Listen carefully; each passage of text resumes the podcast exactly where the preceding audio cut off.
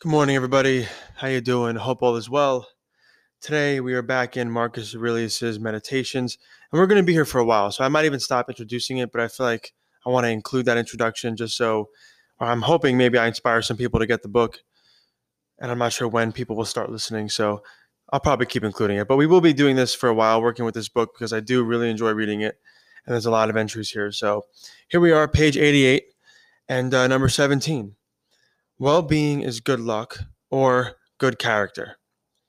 So I think this is really interesting. I, I might add to this. Me, per, I might put and or. Um, I think Marcus is elsewhere in this book, if I remember correctly, quoted as as you know, basically, are pretty much saying, nothing happens without God, good fortune, and character. There's something like that that he says. I can't remember, but essentially, that that's kind of a way that I view life that I think is interesting and has been helpful for me um, I am again with that Stoic in mind, that Stoic mentality, and we could feel other philosophies there too. We could think a little bit about existentialism as a humanism by Jean-Paul Sartre, which there are a number of points in that I disagree with. Um, that being said, I think it's an interesting talk about responsibility, choice, action. Right? No reality, or there is no reality outside of action. Has always been a really inspiring quote for me. Um, I think Sartre goes maybe a little too far in terms of characterizing how responsible we are, right? We, we don't exist on an island. And I think some of the considerations he presents are a little bit too excessive in that way. But ultimately, I think when we, in some cases at least, maximize our responsibility, we also maximize our power, right? Because we could see, well, if I'm fully responsible, all of a sudden I start asking myself different questions, right? What could I have done differently? How can I act in this moment? Um, so it's not so much about, in my opinion, ignoring the fact that there's an external world. Of course, Marcus and the Stoics talked a lot about the external world. So did Sartre, right? I mean, I don't want to um, make any excessive statements myself about his philosophy, but just that one specific speech, I think, um, is a little bit lacking in certain spaces or places. Anyway, um, but I do think this is interesting what he's presenting, right? In the in the three sort of uh, in the tripartite approach, right? So we have a higher power, maybe, um, and then we have um, luck or fortune, and then we have ourselves, right? And well being, once again, is this huge idea for the meditations because ultimately, as we've said many times, he's writing to increase his own sense of well being, right? Um, that being said, I think we could even think about this for ourselves and, of course, for more broadly, like the world, right? I also think luck is a thing. I don't like that saying we have in our culture that you make your own luck. I don't believe in that. I think you can do a lot to increase the likelihood of getting lucky, but ultimately, luck is its own thing. And there is such a thing as good luck, and there is such a thing as bad luck, and we cannot control that. And as Marcus is saying here, I think to an extent, we're forced to grapple with it and to deal with it and to be confronted by it and to engage with it, right? So even just by saying is good luck, I like that he's acknowledging that luck is a thing. And then or kind of goes with my point a moment ago of like, we are not luck. You don't make your own luck. Right. And I think again, I would add the word and because I think they could I you know they can work together I would say.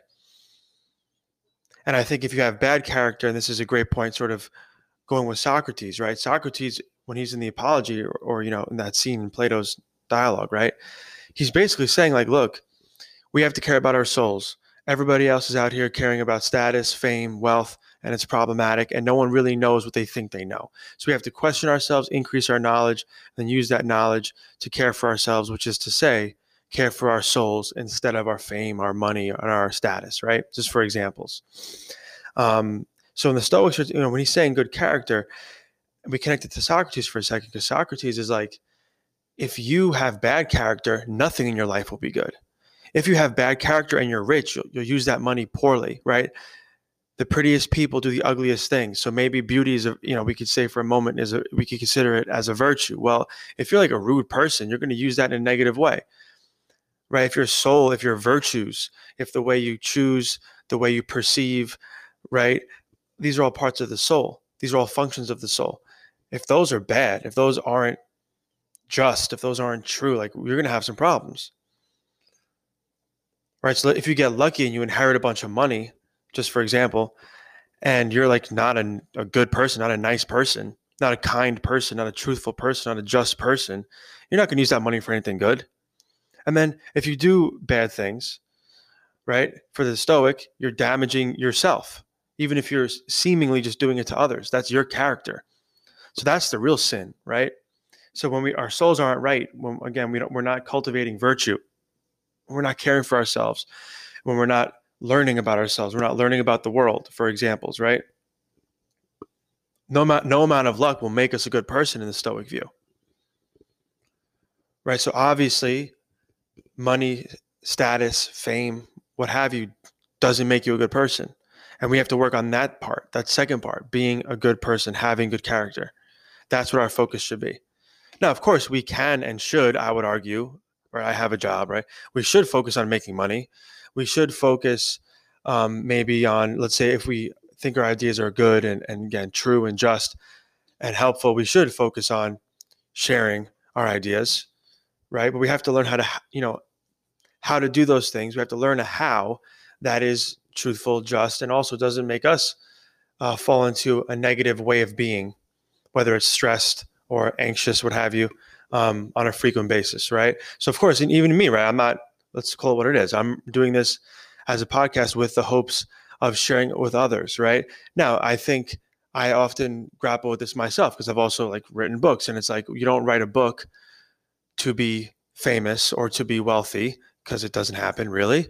Um, but you write a book because you enjoy writing the book and you think it's a story that should be told, a story that is true and good, and a story that um, you know represents something that is meaningful, right? And that if one person read it, you write it so they would get something out of it that was positive, right? So they would grow as a person, or so they would learn something new, um, something true, right? Something good.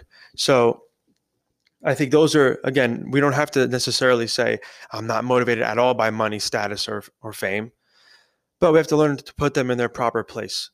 I think this is actually very relevant for like people who get mad about social media stuff. Like maybe you post a photo, you don't get as many likes. Okay, well, like we said a couple episodes ago, if not the last one, that's a flying thought. That's a flaw. That doesn't have to define your mood for the day at all, right? And even having a simple conversation about like social media practices, right? Don't look at it in the morning. Have a certain time of the day where you look at it only. Be disciplined. And through that discipline, we, we gain perhaps less anxiety, less stress, and we learn to do other things with our time that are more healthy and productive, right? And even with that, right, we could return to the quote for a moment. You don't control how many likes you get, obviously, and this is a small example, but nonetheless, right? I think it's relevant.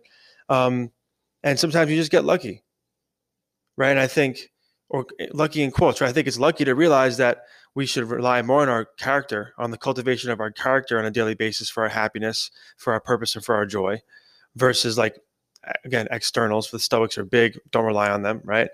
Luck, of course, is an external. So we shouldn't rely on luck. That doesn't mean, and this is my closing point because I feel like I'm rambling today. I really, I got up a little bit late. So I'm, I'm like, let me get a little coffee. Hold on. All right. Um, what I'm realizing too, a large part of this, if I want to share stuff on a daily basis or close to daily basis, I can't be a perfectionist. And that's going to be a battle for me um because i'll just start deleting stuff and like re-record it's, it's, nothing will ever happen. So i'm not going to do that. Because also i realize and a part of this as as we have in the description is i miss being in the classroom a little bit or a lot of it. So um, for those of you who may be listening who are my former students you know sometimes i would stop making sense you know and so it, it's it's okay.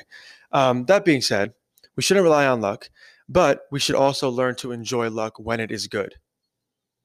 So that's like Level one is don't rely on it. Level two is enjoy it when we do have it. I think Seneca wrote something like, you know, we should enjoy the fruits of spring, right? So when things are coming into life and they're new and like a luck comes into your life, don't ever ignore it, right? Enjoy it, appreciate it, be grateful for it. Then I think this is like the level three, which is the ultra stoic move, right? And I'm sure this will come up in, a, in an episode soon. It's like, how do we learn to cultivate healthy relationships to bad luck? Right? And that's you know, again, there's a there's a huge spectrum here. There's bad luck that's a little bad luck, and there's bad luck that could be terrible. So of course we keep that in mind. Right. That being said, let's even go from small bad luck to like mid bad luck. Right. How do we see opportunities for growth? Right. There's a great quote in here somewhere. I, you know, I hope we'll cover it. Um, where Marcus is, uh, you know, I think sort of in a sense with this consoling himself. Right. It's like he had some bad luck. Well, look at this as an opportunity to practice virtue right? And let's i'll just use an example that, that comes to mind right? You didn't get the job you applied to or the jobs you're applying to. How do you look at that not only as a little bit of bad luck and again stoicism isn't about ignoring reality or ignoring our feelings. It's normal to feel bad. All right i've applied to a dozen jobs and i haven't gotten even a call back. Okay well that's annoying. Feel that moment right? Oh, and you know what have you. Feel the, the let's say for lack of a less dramatic way of putting it feel the suffering there. And then be like all right well what's the where's the opportunity here? Well i could practice patience and that's going to be helpful for me. I can practice learning. I can practice researching. Let me go back look at my resume. All right well where could this be better? Let me you know what? Let's practice asking for help. Another great idea marcus brings up in his meditations encouraging himself go ask for help. The whole book one which we haven't really covered yet at all which we will um, you know it's about his I think he calls it lessons and debts, and he's reviewing the people in his life who he kind of like owes a thank you to, right? Because they've given him so much, and he goes through like all these major people in his life, family members, mentors, friends, teachers, and like goes through what he learned from them. And I think it's really cool. It's like thank you to my father for teaching me discipline, to my friend for teaching me kindness, right? So turn that on, right? Be like, all right, let me see what I can learn today. Let me take 15 minutes and let me time it. Learn about why this process is going this direction so I'm practicing that. Right. So there's virtues always to be cultivated, but I think especially misfortune might call our attention to the ways we can practice a virtue if we do this third level stoic move, which asks us, you know, which asks us, which is to ask ourselves really, where's the opportunity here? Versus simply focusing on kind of like yesterday's episode, right? The bitter, the bitterness of the blueberry. And that goes right back to good character and dealing with bad luck.